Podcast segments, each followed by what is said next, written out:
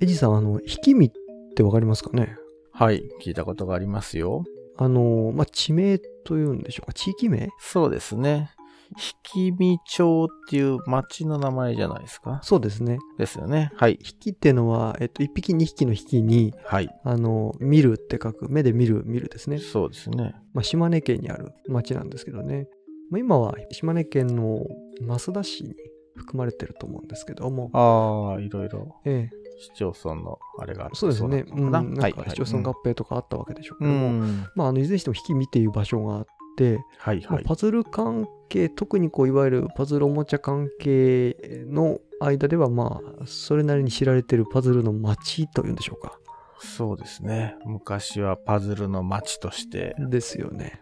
私にとっては、あー憧れの町みたいなところも実はあったんですけどね。うんうんうんうんまああのなんていうんですかねその名産品の中にまあ木工とかそういったものが含まれるのでそうですそのね。木のパズルっていうのを打ち出した。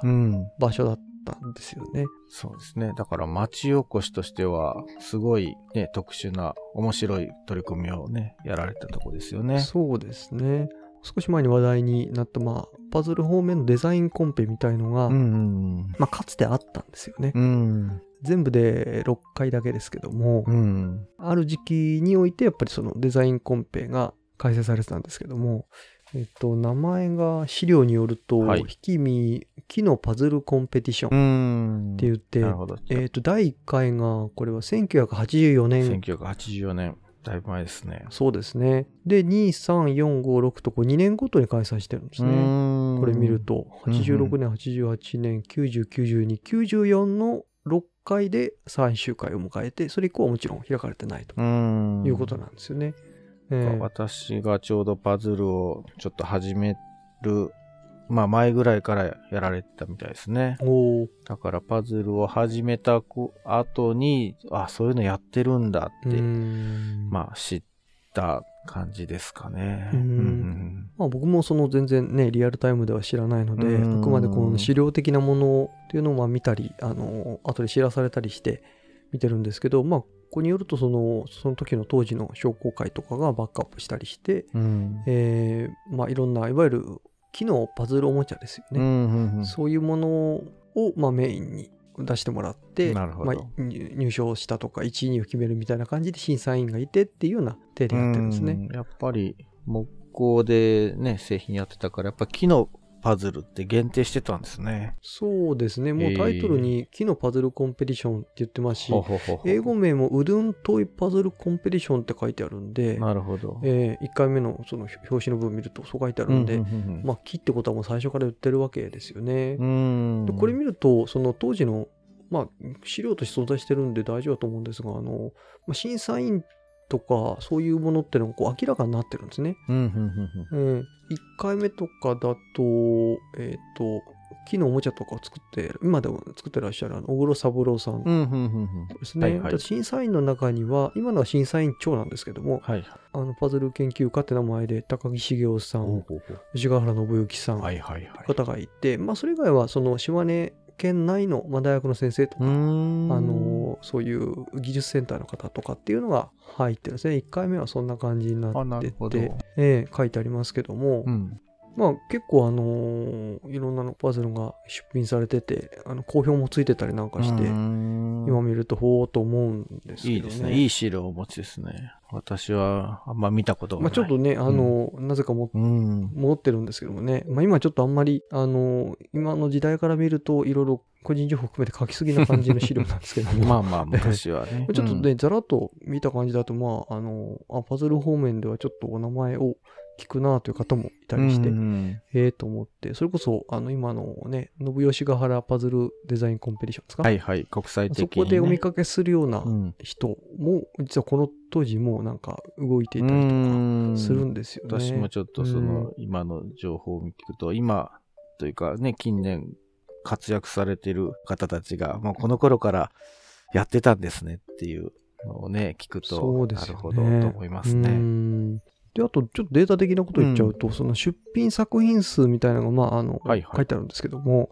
これ順番に見ていくと、やっぱりそれなりに伸びてはいて、この84年から94年のまあろ全6回で、うん。順番に出品作品数ですね。まあ、一人で何個か出してる場合があるんで、これ人数ではないんですけど、作品の点数っていう意味で言ってるわけですが、もう順に最初は42だったのが、87、95、117、98ってちょっと下がって、148っていうことで、うん。結構バーッと伸びてるんですよね。ね、最後すごい伸びてるのに、ここで終わっちゃってるんですね。うん。なんで終わったんでしょうね。ちょっとあんまり知らないんですが。尻つぼみで終わるのなら、なんとなくわかるんですけど、うん最後、すごい上がってるじゃないですか。そうですね。これどういう事情があったの中かな。あんまりよくわかん、目顔に書いてあるのかななんで終わっちゃったんでしょうね。えーとうん。よくわからないですけど、なんでしょうね。なんか、一定の役目を終えたのかな？なんかそういうことがあったのかったんですかな。ね。まあ一応、旧1984年から94年ですから、まあ、10年間やったことになるんで、ああ、なるほど。10年をなんか区切りにしてたのかうもしれない、ん、見てたんですかね。たまたまなのかどうかわからないですけど、いや、だからえー私もパズルをね、作り始めた頃に、はいはいそういえば、引き身でパズルのコンペ？まあそういうコンテストやってたなと思ってう、ん。作ったんで応募しようって思って調べた覚えがあります。そしたらもう、あの、終わってたということで、はいはい。で、その調べたきっかけで、新たに、あのー、信吉ヶ原さんのええ。デザインコンペが、はあ、はあの、始まった、ちょうど始まった年に。あ、こういうのが新たに始まったんだと思って、ええ私だからそっちに応募したんへですよ。え。で、まあ、それがパズルの世界に入るきっかけになったっていうのはあるんですけど、あ、そうですか。ええだからその前は、引き身ってあったなと思ったけど、残念ながら終わってたんですけどね。あの、この引き身のパズルコンペというのは、えっと、まあ、第1回目から英語のタイトルがついてましたけども、一応、国内外ってことで、海外の方も出品できるっていう形になったんですね。そうですね。で、まあ、見てみると、さっきの作品数と合わせて、まあ、どういう国からとか、どういう県からうんあったかなんてことも書いてあるんですけど、最初はもちろん全然海外のは、これ見るとなくて、2回目か3回目ぐらいからが海外の方の、なんでしょうね、出品っていうのがあって、まあ、その何かは、割と今でも大活躍してるパズル家の名前が、うん。そうですよね。おはいーと思はいはい。ったり、おーと思いますよね。よねその名前聞くと。うん、こういうものを作ってたのかっていうね、ものもあったりして、結構、ねうんあの、驚くんですけども、海外の方が出品するんだったら2回目からみたいですね。うん。もうそんなぐらいですから、まあ、だんだん認知度広まってきたのかわかんないですけど、まあ、一番いいところで終えたのかもしれませんけどね。うん。まあ、逆にその後、94年だから、今の信吉ヶ原コンペ、まあ、当時名前違いましたけど、それが始まったのが2001年うん。うんとか。でしたっけね？2000年とか、そう2000年の最初の頃ですよね、かなり。えーっと、2001年のはずですよね。うんですよ。ね。うんそうすると、計算上は6年ぐらい、6、7年経ってから。うん。そうです。まあ、それが別に移行したわけじゃないんでしょうけど、そんな。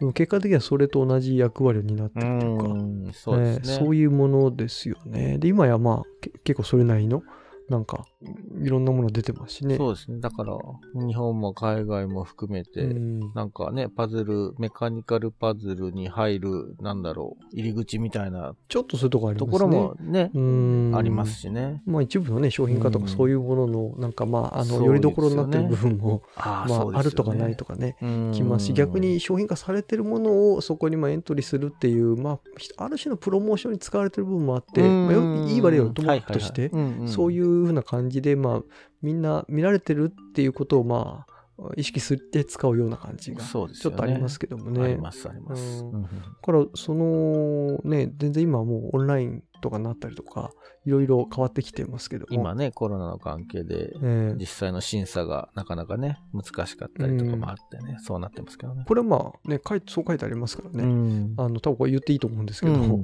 まあ、この引き身のやつなんか、引き身のね、昔のデザインコンペとか見ると、やっぱり昔ながらって当たり前ですけど、あの、みんなで机囲んで、あの、なんか話をしてるような写真がね、うん。ちょっと載ってたりして、でこれ面白いなと思うんですけど、あのーこれ見てて思ったのは、その、この時のこの引き身のコンペティションの資料を見ると、えっ、ー、と、誰が審査してるかっていう情報と、はい、えー、審査した結果、こういうのが選ばれて、それに対する公表みたいのがついてるんですよね。えー、で、今の、例えば他の信吉ヶ原コンペタ、この前のパズルオーディションとかいていくと、あの誰が審査してるかわかるけど特に公表コメントはまあなかったりなるほど公表コメントあるんだけどこれ誰が出したのかよくわかんないっていう感じがするんですよね。まあ言うに言えないってものあると思うんですけど 公表しようったって。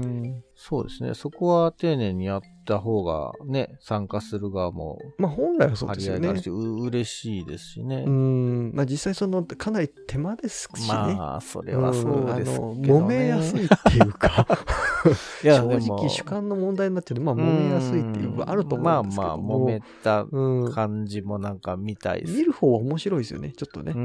正直言ってね。まあエンターテインメントじゃないんですけど、見ててやっぱりこういう人が、まあそうそうたる人がどうかともかくとして、こういう人がこういう公表をしたみたいのが、やっぱりそこで改めてもう一回、あ、こういう見方があるのかとか、こういうこと言ってる人がいるとか、いや、俺はこう思うんだけどな、を含めて、なんかそういう、ちょっとこうね、あの、もう少しこう広がりが出てくるのかななんて思うと、意外とね、もう何年経ったんですか？だいぶ20、30年前の話ですけども、ひきみコンペは。でも、割とこう、まだまだ参考になる要素はあるよなという気もしますよね。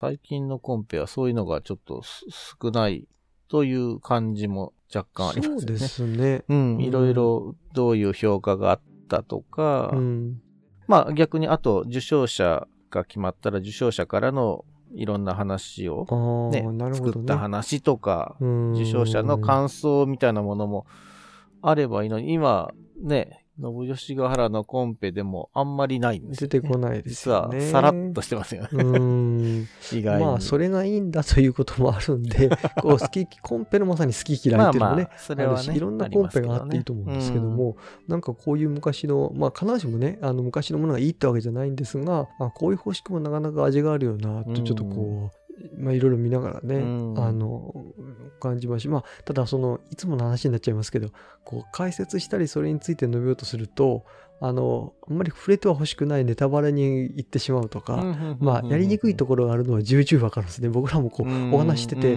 これじゃいけないよなと思いながら言ってたりとか、ねまあ、言わないにしてますけどやっぱりそういう微妙なとこっていうか、と同時にあの知識の問題ですよね、これ説明するのすごい大変なんでこう文章長くなっちゃうとかね、あるとは思うんですけど、いろいろ。えー、そこら辺なんかうまいこと踏み越えて、なんか、あの、そういうやりとりみたいのを見たいなという感じがしますよね。うん。まあなんかやっぱりその、この、えっと、デザインコンペの中で、まあ結構大きな、あの、役割を、になってたなと思うのはやっぱり吉川原さんいつもね名前が出てきますけどもそうですね、うん、あの結構、まあ、この方は辛口のコメントなんかを全体の好評で言ってたりなんかしてだからまあパズルとして言ったのに全然パズルになってないものがまああったみたいなね簡単に言うとねそういうようなことをまあ言ってたりなんかしてまあ分からんでもないという出品作を見ると、えー、いやちょっと冊子見てないいわゆるこう積み木っぽいものとか出てくるんではははえー、単純なですね。あれでも私の記憶では吉川原さん自身も応募もされてたなんて聞いたことある、まあ、そうなんですよ。それ面白いですね。これまさにね、えっと、前々回わかんないけど、何回か前の、うん、あの、エリさんがアイデアコンテストの発案者というか、はいはいはいはい。なんかいう話ありましたよね。えっと、箱根のね。あの時に、あの、応募が来ないと怖いんで、その自分もエントリーしたって話がありました。まあ、実はしてたっていう。まあ、あれもあんのかなってちょっと思ったんですけど、どね、ただまあ、あの、効果不幸かね、知らないけど、この引き身の第1回目のグランプリっていうのが、うん、実はあの、これには知らんぷりしって名前が出てくる東京のおじさんだったですけど、蓋開けてみると実は吉川原さんが名前を隠して応募してたってことなんですよね。で、ちゃっかり賞も取って賞も取っちゃった。グランプリ取っちゃったわけなんですけど、まあ、それはそれはちょっとね、あの、狙ってたのかどうかわかりませんけど、まあでも、どうなるかわかんないっていう怖さはあったのかもしれないですよね。なるほど、ね、一方ではね。あ、じゃあ、同じ発想だ。ちょっとかなり近いことが起きてたのかなと思うんですけど。なるほど、なるほど。いや、私の場合はでもね、応募数が少なかったらどうしようっていう心配があったけど、うん、実際はね、すごい応募が来たんで、うん、もうもう私はほぼほぼもう辞退でよかったんですけど、なるほどね。まあ、いいものできちゃったら、それはそれでもちろんね、選ばれるっていいことだと思うんですけど、ね、名前によらずですね。うん。いや、だからちょっとそこは面白いなというかね、通じるところがありますよね。なるほど。えーだもしこれから、まあ、新たなコンペができるとはちょっと思えないですけど、んなんかそういうものをやるにあたって、なんか意外とこの引き身、まあ、引き身コンペの情報がね、ちょっとどこまで出せるのかわかんないですけど、こういうのすごく面白いなと思いましたね。なんか見てて。なるほど。まあ、牧歌的な部分も多いので、うんうん、今同じようにやるとすごい怒られそうな点もあるんですけどもね、いくつかね。あとは集まれないとか、大変な部分もかなり多いんですけども、あの見てると6回を通じて常連のように入ってくる方、もちろんいるんですよ。出品賞を取るかどうかは別として。とあともう一個はこれをあの資料とは別に関わった方からの話で聞いたことがあるのはこのだからえー、授賞式っていうのが存在してるらしいんですね、はいはい、コンペに対して。そうですね。その時に、まあ、あの、一定数の人がまあ集まるわけですよね。はいはいはい。で、そこで6回もやるわけだから何回も集まるってことで顔なじみになるとか、互いに知り合うっていうような交流も結果的にあったということなんですよね。いいです、ね、だからまあ、これ実はちょっとコミュニティを作ってるんですね。ただのコンペと言いつつね。まあ今同じようにできるかわかんないですしね、あのー、まあ揉める？こともね、もちろんあるわけなんですけど、いわゆるね、人が集まると。でもなんか、うん、こういう方法もあるんだなというかね。ただね、なんかこう、集まって遊びましょうだけじゃなくて、コンペという形になってるけど、実は作り手とかそういう人たちをこう、近づけるヒントになってたっていうかね、きっかけになってたって思うと、まあ、面白いなと思いますよね。で他のは例えば何商品化とかなんとかみたいなそういうそれぞれあの目的があったと思うんですよね。新しいそのからくり箱開発するとかそういったような目的はもちろんいいんですけど蓋開けてみるともう今ねその引き身は今そんなに大きく動いてるわけじゃないですけど、ね、人のつながりはなんとなくあるんですよね。なるほど、そこでね、できたものがね。ちなみに、引き身町はもちろん現在もあるんですが、僕は2018年の春頃にちょっと行ったことがあるんですね。お結構最近ではないですか。その時でも、あの、なんでしょうね、パズルの博物館みたいな。うん、ありましたね。うん、ええ世界から集めたものを展示するみたいなまだ現存してましたし、うん、えー、まあ言えば開けてくれるのかな。そんなか、今、今ちょっと行ったらどうなのかわかんないですけどね。今どうなんでしょうね。そんな感じになってて、あの、うん。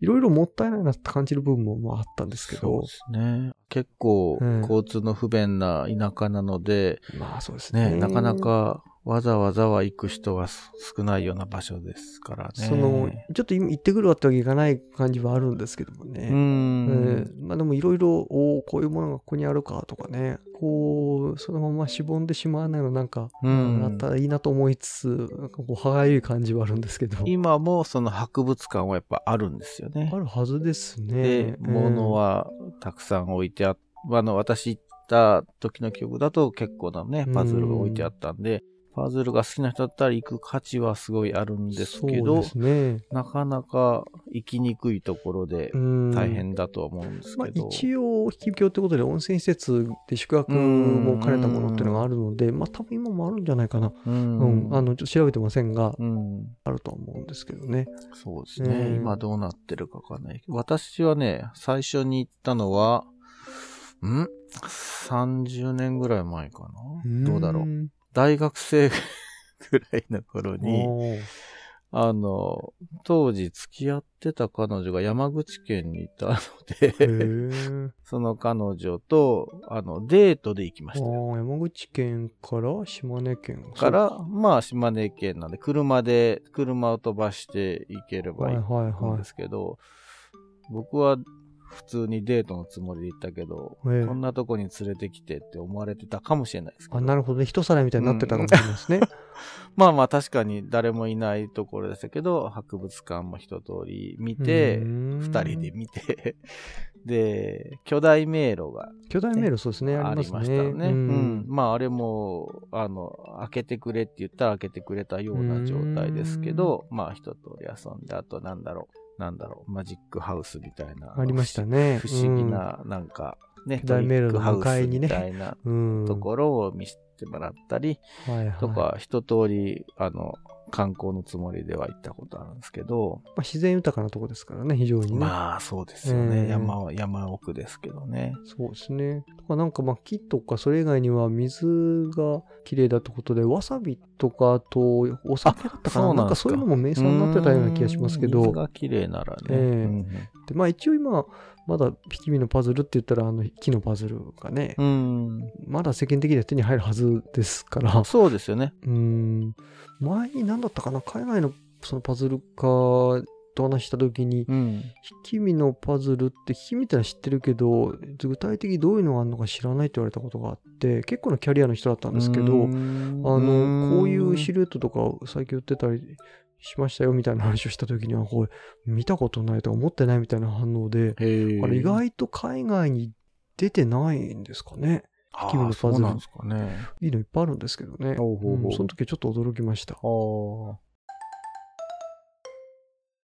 私はちょっとね、海外のあのパズルショップに、まあ私がこう間を仲介して、引き身から未だに買ってね、あの、送ってあげてるっていうのがあるので、まあそういうルートで海外にいくつか出てるはずなんですけどね。まあなんかね、あの、何回か言ったかな？えっと、東京パーキングなんていうね、ラッシュアワーの元ネタと言えるものとかね、いくつか、まああの、すごく、なんていうのかな、記念碑的なパズルっていうのもね、あるわけなんですよね。引きから出てるものとしては。はい、えー、あ。ごめんなさい。まさにそれなんですけど、東京パーキングを、えー、私があの引き身から注文して海外のあのショップに卸させてもらったりとかね、してますけど。そうだからね、あの結構ポイントポイントで面白いパズルっていうのもね、作ってますし。ね、だから、ラッシュアワーっていうね、世界的に有名になったやつの原型だから、やっぱり、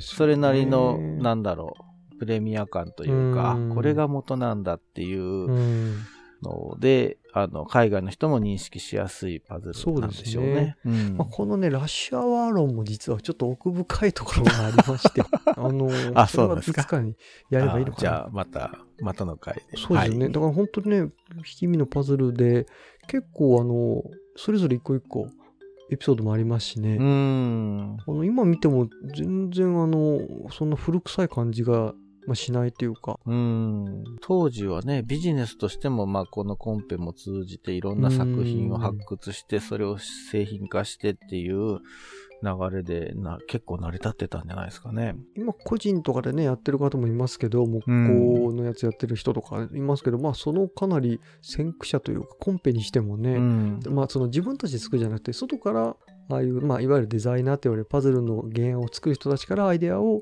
提供してもらって繊維化するとかっていう流れもね、まあ、それを吉原さんがまあ間に立ってみたいな感じですかね。そうですね。そういったなんか動きのまあ結構あの初期というか。そうですね。先駆者ですよね。うん、だから今、ええ、うん、世間一般的な人から言うと、あの、ホテルに昔はパズルが置いてあったよねっていう話は、旅館にの部屋に一個ずつパズルが置いてあってっていう話は、未だにあの、パズルってこういうのやってますって言ったら、あ、昔旅館に置いてあったよねっていう人はね、結構いますよ。だから、そういう世,、間の人にも認知されてるようなパズル。それがね、引き身で作られてた、まあ木、木で作ったシルエットパズル。T パズルとかが部屋に置いてあるのが多かったのかな。そうですね。うん。で、それをみんなホテル泊まって、ね、夜何もすることない時に、パズル置いてあるからやってみて、ああ、どうしても解けないとか、面白いって思った人は、そのホテルの売店で買えるようになってるんですよね。そういうビジネスモデルというか仕組みがまあしっかりしてたなっていうのは感心しますよね、今でも。あれもね、なんか独特な、うん、まああれは多分引き身以外にまたいろいろ、そのいろんな旅館に渡すっていうなんかその流れを作るのもまたあったみたいなんですけど。どまた別の。まあでもあれも一応ね、その、まあ、パズル作るっていうのもどれを置くとかっていうのの中にやっぱり吉原さん入ったみたいですよね。うん。そこら辺、まあうまくちょっとなかなか真似できないですしね、あの、同じことする必要はないんですけど、うん、ちょっとそういう面白いことの、割とパイオニア的なものを結構やってる中に、引き身っていうのがこう出てきますね、ちょこちょこね。うん、結構、あの、ポイントポイントにヒントというか、あの、なんか、こういう方法やったんだなって、ちょっと改めて見ると、もう非常に興味深いなというか、うそうですね。困った時のなんか、よりどころっていう アイデアとしてですね。そうですね、うん、そのパズル自体も面白いですけど、うん、そのやり口というか。あそうですね。そういう、まあ、ビジネスモデルというか、とかね、うん、やり方に関しては非常に勉強なりというか、素晴らしい。だってパズルって。面白いことやってるなって感じですよね。お店にね、ポンっておもちゃ売り場に置いてても、一体何がどう面白いのかってね、なかなかわからないですから、それをちょっと時間のあるホテルの宿泊客にやらせるっていうのはまあ、いいとこついたな。そうですね。多分そのまんまじゃあ現代も、えーと、旅館ホテルにパズル置けばいいんだってそういうことじゃなくて 結局そのこれって何かっていう時に遊んでもらって面白いさが分かれば伝わるんじゃないかっていうところが多分ベースにあるんで、うん、じゃあやっぱり遊んでもらって面白い伝える方法を探せばいいんだなっていうふうに例えば抽象化すればいいわけですよね、うん、一つには。まあ当たり前のことなんですけどそうですね。まあその時にまあそのねなんかパズル販売論みたいになってますけど、まあまあでも、ね、そういう買う方と遊ぶ方とつながり具合ですよね。それはどうつなぐかみたいなところで、まあアイデアマンがいろいろいたわけですよね、多分ね。そのね、引き火だけじゃなくて、その周りに。そうですよね。うん。まあもう今見て面白いなっていうのはやっぱり何かしらの意味があるんでしょうね。良さがあったってことですよね。まあちょっといつかなんかね、わかんないですけど、また引き身になんないに行ってみたいなと。ああ、今言ったら、ね、こんな状況だからこそね、なんかちょっといつか行ってみたいなと思いますよね。まあ、いつか、あの、機会あれば行きましょう。行ってみますか。ね。そこで収録かなんかしたりしてね、わかんないけど。うん、ネットがつながれば行きますよ。多分つながるんじゃないかな。そうですちょちょっとわかんないけど、多分つながると思いますね。なるほど。はい。えー、まあ、今回は以上ですかね。はい。そんな感じで。では、えー、こんなところです。ありがとうございました。はい、ありがとうございました。